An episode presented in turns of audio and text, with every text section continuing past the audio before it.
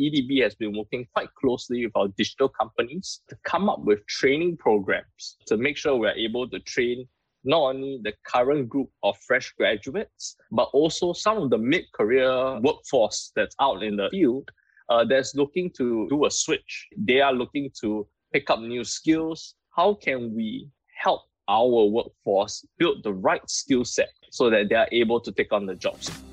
Welcome to the Going Global podcast, brought to you by Globalization Partners. Hire anyone, anywhere, quickly and easily. Use our AI driven, automated, fully compliant global employment platform, powered by our in house worldwide HR experts with a 98% customer satisfaction rating. Globalization Partners succeed faster. Hello, everyone, and welcome to another episode of Going Global, the podcast where leaders in high growth companies tell us their own stories of going global and building global remote teams. I'm your host, Diego Mendiburu, and remember that you can find all episodes of this show on Spotify, Google, and Apple Podcasts. On today's show, we're interviewing Jeff Chia, Regional Director of the Americas for the Economic Development Board of Singapore, a government agency that plans and executes strategies to promote businesses and investment firms. Hello, Jeff, and welcome. Hi, Diego. Thank you for having me on today. Well, Jeff, everyone knows that Singapore is one of the best places in the world to do business. You know, according to the latest World Bank annual ratings, Singapore is ranked two among 190 economies in the ease of doing business. What's the story behind that? What's the secret recipe or formula that allowed Singapore to be so high in those rankings? That's a good question. Uh, what's the secret recipe? If we were number one, there would be a better recipe to that. But that being said, I think there are a few things here. Three points. So one, we try to be as efficient as possible and making business transactions, particularly within the government and companies, as efficient as possible.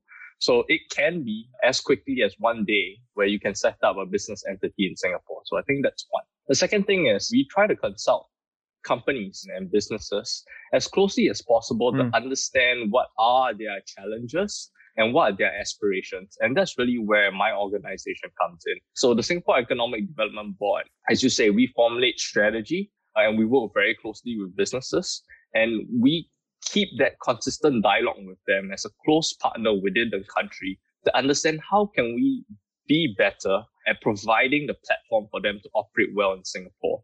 So, for example, a company that wants to come in that's not familiar with Singapore, what they can experience is really, you know, what everyone else already has built up in Singapore.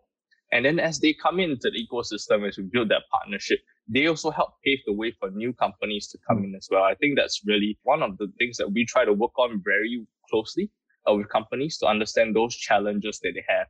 You know, for example, in manufacturing, it might be, you know, land space it might be utilities. And then if it's, you know, services and what else, it might be a labor issue. And we try to work on those problems. And then the last one is really government to government. And this is where we try to make free trade a key priority for Singapore. Uh-huh. Singapore has over 70 to 80 free trade agreements with most of the major economies around the world.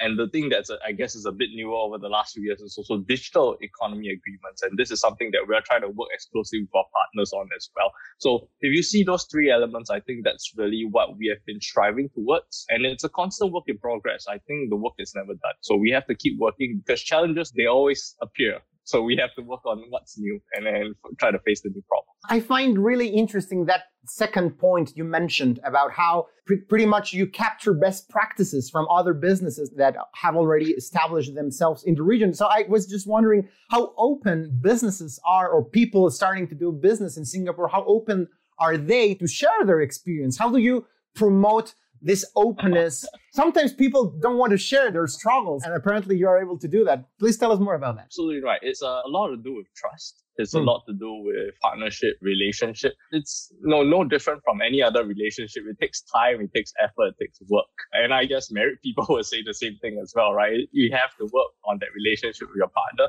And that's what we do as an organization. So in fact, EDB is older than Singapore itself. And we have gone through this journey of working with companies for a very long time. And when new companies come in, I think there's two things. So one, they can see the confidence that you know, has been built up with previous companies. And the other part is, you know, we walk through the journey with them together. So it does take some time. We work together with them and hopefully we get to a point where we have a very close partnership with a company and we can work through some of their problems, even through challenging times. That's amazing. So please tell us what industries drive the economy of Singapore. I guess we will be talking a lot about technology companies, but you know, overall, what's the, the overall picture of what industries have a like you know like a strong presence in Singapore? Maybe I can ask you a question back. What do you think are the industries that drive Singapore's economy? Obviously, I did my research and I know that it's a hub for a lot of tech companies that can you know, take advantage of these ease to do business to establish their central offices in order to cover the whole region of Southeast Asia. So I guess, you know, mainly technology companies, but that's pretty much my question. Maybe there are other industries that are not as visible, you know, as the Googles, the IBMs, the Microsoft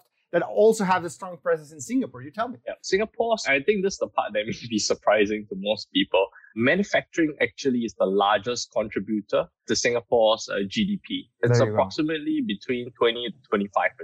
And that's really actually our key sector that's been taking place in Singapore. But that has changed over time. Since the early 60s, it was really low value direct labor kind of manufacturing. And if you see Singapore today, it's quite different. We do more high value added manufacturing activities, the likes of your semiconductors, energy and chemicals, biomedical, medical devices, aerospace, precision engineering. This really is where we have been working very closely on and continue to keep actually a very strong focus on. I think the other part of it, the services and the digital industry, and that part has been growing since the 80s. Like you mentioned, or your Googles, your IBMs. Some of them have been in Singapore longer, and we have seen, obviously, in more recent years, a much larger wave of technology companies come into Singapore. The last portion, which I think it's still a big work in progress, but we have seen good growth in the last few years, is more of the local innovation piece we're starting to see more unicorns and local startups in Singapore, the likes of Grab, Sea Group. We have over 1,000 startups in Singapore, and this ecosystem is starting to grow, a local innovation ecosystem. So there are three things. One is definitely the manufacturing sector. Two is the digital and services side, and we're starting to see the last one, which is the innovation side of the house, which is more local and homegrown. I guess there's a relation between, you know, the big international technology firms establishing in Singapore and this entrepreneurial boom or this entrepreneurship ecosystem that you're telling us is starting to grow exponentially. So, so what's the relation between those two? I would imagine that a lot of the talent that these international companies like Google, Microsoft, IBM, all, all others are creating eventually decides to start building their own businesses in Singapore. But you tell us. You're right. That is a relationship. It has taken some time. I don't think we can deny that, but it has formed where it's a growing tech hub. Although we are very proud of our local high growth companies, it's a whole overall ecosystem. And we're happy that Singapore is a digital hub within Southeast Asia that's attracting bright minds and talents. So this ecosystem has look to build it. It's about building capabilities in Singapore that can continue to serve and grow this industry.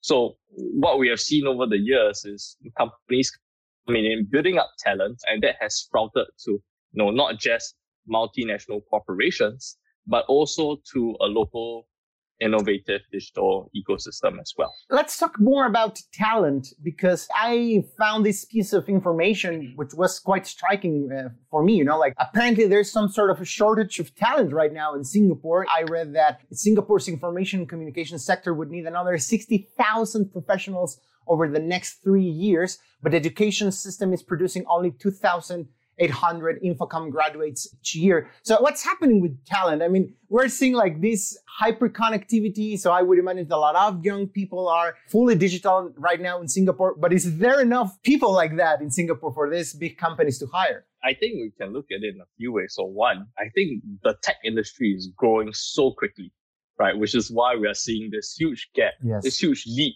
right, in terms of the number of jobs needed. So that's a good thing, right? There's a very healthy, sustainable, high growth industry that's able to create a lot of good jobs. You're right in saying that, you know, the current education system is strapped in terms of the number of graduates that comes out per year. I think that's a problem that comes in a few factors. One, Singapore is not a very big country. so, so obviously population size is smaller and obviously not everyone will go into the digital sector, right? Like I mentioned, manufacturing continues to be very big and that will, you know, take up talent as well.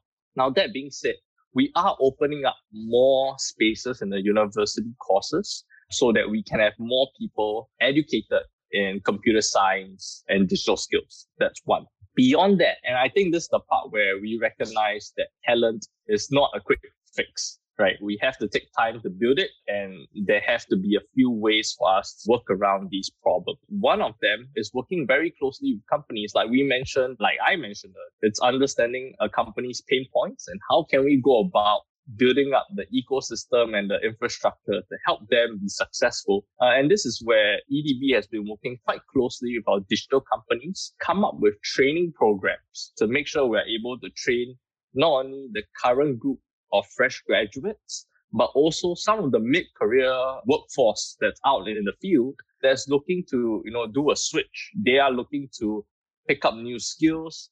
How can we help our workforce build the right skill set so that they are able to take on the job? So as some industries fade as and other industries become more prominent, we how can we help people do a bit of a migration as well. So if you look at it, it's the fresh grads that's opening up one pool. It's the current mid-career professionals that want to make a shift in their career choices. How can we help them get the right skills to pivot as well?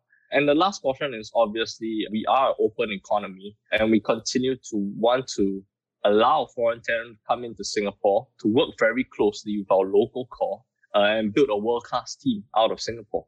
Yeah. So these are really the three functions that we, you know, three pipelines, I would say, that we will look at to support growth in uh, talent. That second point, again, I find it super interesting because I pretty much made that question in another episode of the podcast to a recruitment expert. And I told him whose responsibility will be, or it is, to retrain people. We're talking about, you know, the future of work and the skills required to understand and create new technologies, AI, automation, robots, things like that and whose responsibility is it is you know? Is it the government that has to change all their education plans you know from the very first moment someone starts studying? Is it the private sector on its own that has to retrain their own employees? And i find very interesting what you're saying. It's, see if i understand correctly the government is taking the initiative and working with the private sector so they can re-educate and teach new skills to a large group of workers that could be out of a job if they don't retrain themselves and learn these new skills, right?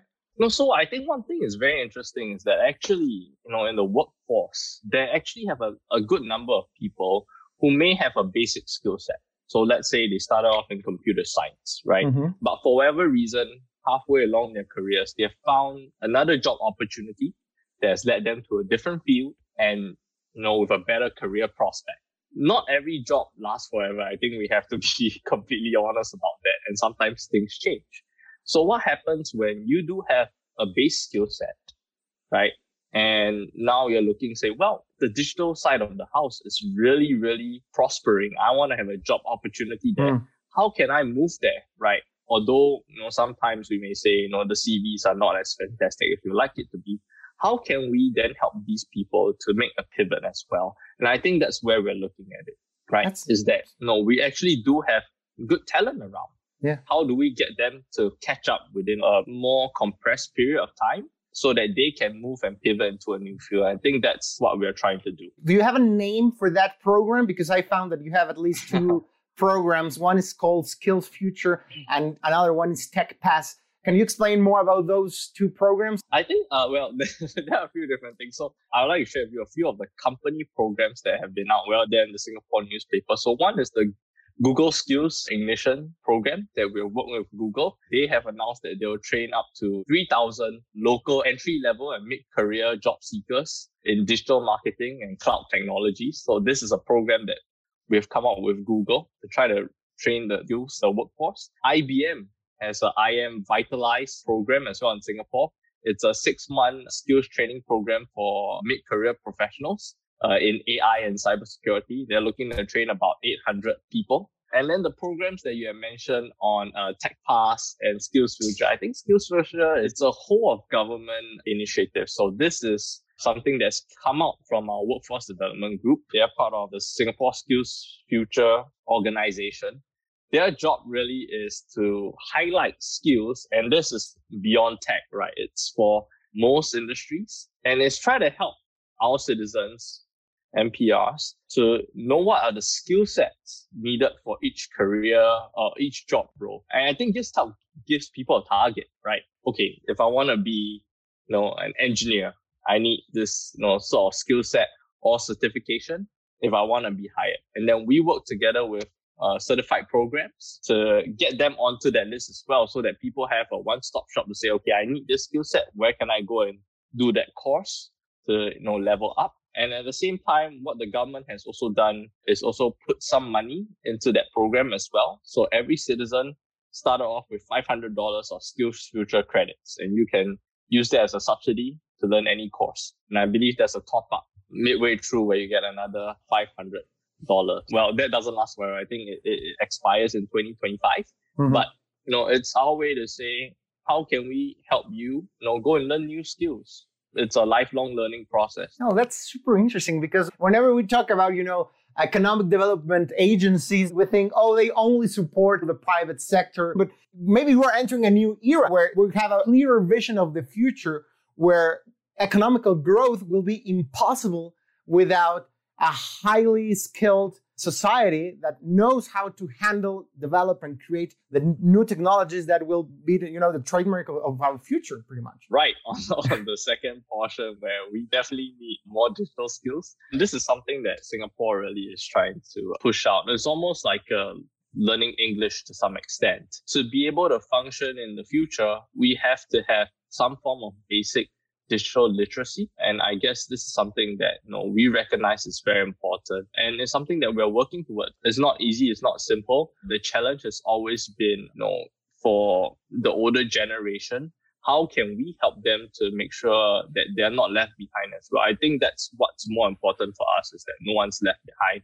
Uh, and it's a work in progress, I must say. So it's something that we think is very important and it's something that we continuously work at to make sure that everyone has an opportunity, everyone is also being built up so that they have a chance to, to operate in the future as well. And I imagine, you know, obviously the pandemic and all the remote work revolution or standardization has changed a lot of industries. How has it changed the way businesses and industries establish themselves in Singapore? How has it changed your plans at EDB? What new future will come out of this standardization of remote work from what you've seen already? I think this is very interesting because well, the pandemic's not over yet, yeah. right? So it's still around. We are still trying to find what is the new normal. You know, in the US where I'm based, where we're starting to see things open up. We're seeing people try to go back to normalcy. We're starting to see uh, people meet in person. But I think there's the luxury of population that is highly vaccinated in the US as well for us to enjoy this year. So it's still being formed. The world is not, and not everyone's running at the same pace. And in Singapore, we are trying to be vaccinated quite quickly. And we are still seeing companies adjust to what a new norm may be with the pandemic how does EDB change through the pandemic? I don't think we have changed much apart from us working from home a bit more, like everyone else, because of uh, uh, health and safety concerns. But our mission still remains the same. We recognize that it's important for us to continue to attract business activity to Singapore. And at the same time, there are a lot of factors why companies want to be in Singapore. You know, the good government relationship with, with what we have with our existing partners stability in terms of policy from a government standpoint, as well as good talent. And we continue to work very hard at building up good talent as well. And depending on your industry, there could be other reasons why it's very important to be in Singapore. So we continuously work at the factors that make Singapore a good and attractive location for companies to want to base themselves on. We're reaching the end of the conversation, but of course, I have to ask you your top three tips for people and businesses willing to start doing business in Singapore? Where should they start? Just go to the EDB website. I think, especially if you're a foreign company, that's what my organization is here for. Go to the EDB website. There's news on the latest happenings in terms of investments in Singapore. We've also built a customer concierge page, which makes it very easy for new businesses to find the right contacts uh, when it comes to helping set up an entity in Singapore. So we've tried to help you know, make it a, a one-stop shop for businesses to be able to find the right resources quite quickly. And then, well, the last one is we actually have global offices around the world. So like myself, I'm based in Houston, Texas. We have four offices in the US.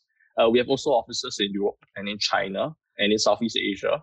Uh, and, and different parts of the world. And there are my colleagues in these offices as well. And our job is really to engage with new businesses that do not know about Singapore and help them understand the landscape, understand their challenges and objectives, and see how we can work together to help them set up operations in Singapore. So yeah, find one of us. We're all very happy to work with a company to see how we can help them through their journey and growing their businesses in Southeast Asia and Singapore. Just to end up on a personal note, what is the thing you like the most about your job? I think what's most exciting for me is that I'm always in very interesting conversations with companies and it can be a R&D topic.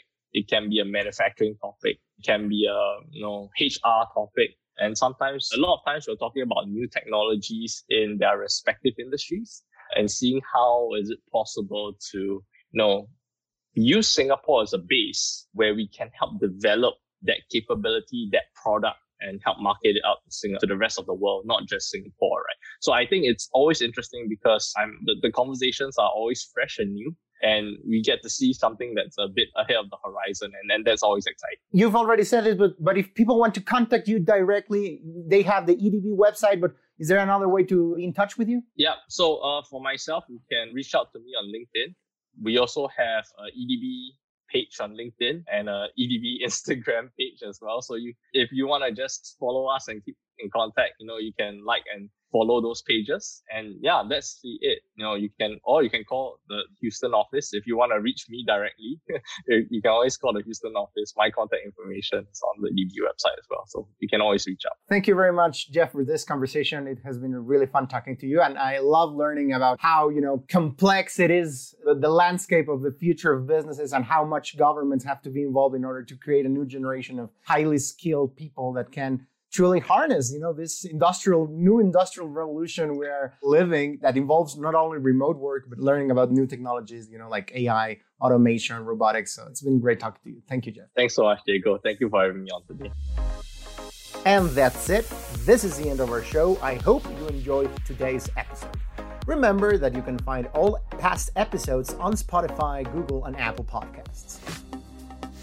If you are planning to hire a new global team member, Globalization Partners makes it easy to onboard international talent in a matter of minutes. Go to globalization partners.com to get started.